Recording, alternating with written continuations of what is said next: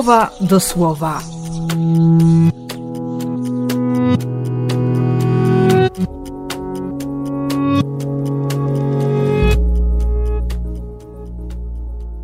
piątego kwietnia, Wielka Środa.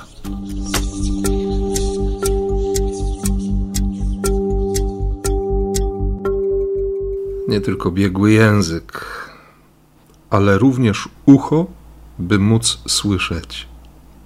Z jednej strony ten Izajaszowy sługa, który słucha, który ma pewność, że, że Bóg jest blisko, że stał się wspomożycielem, że Pan biegnie na ratunek.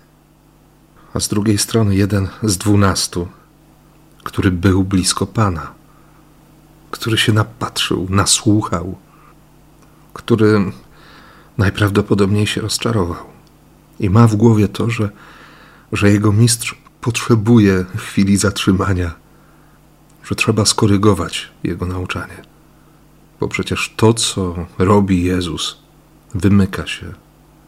Jezus się posuwa już za daleko. Tak nie można. Nie wolno w taki sposób. Nie da się tak żyć.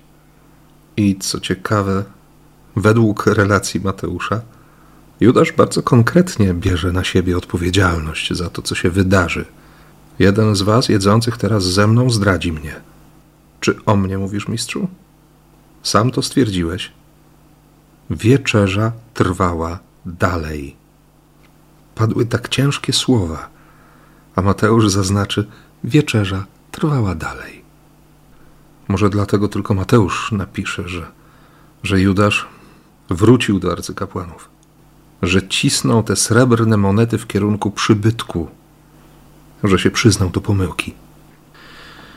Tyle, że, że nie potrafił, nie potrafił pójść za Jezusem.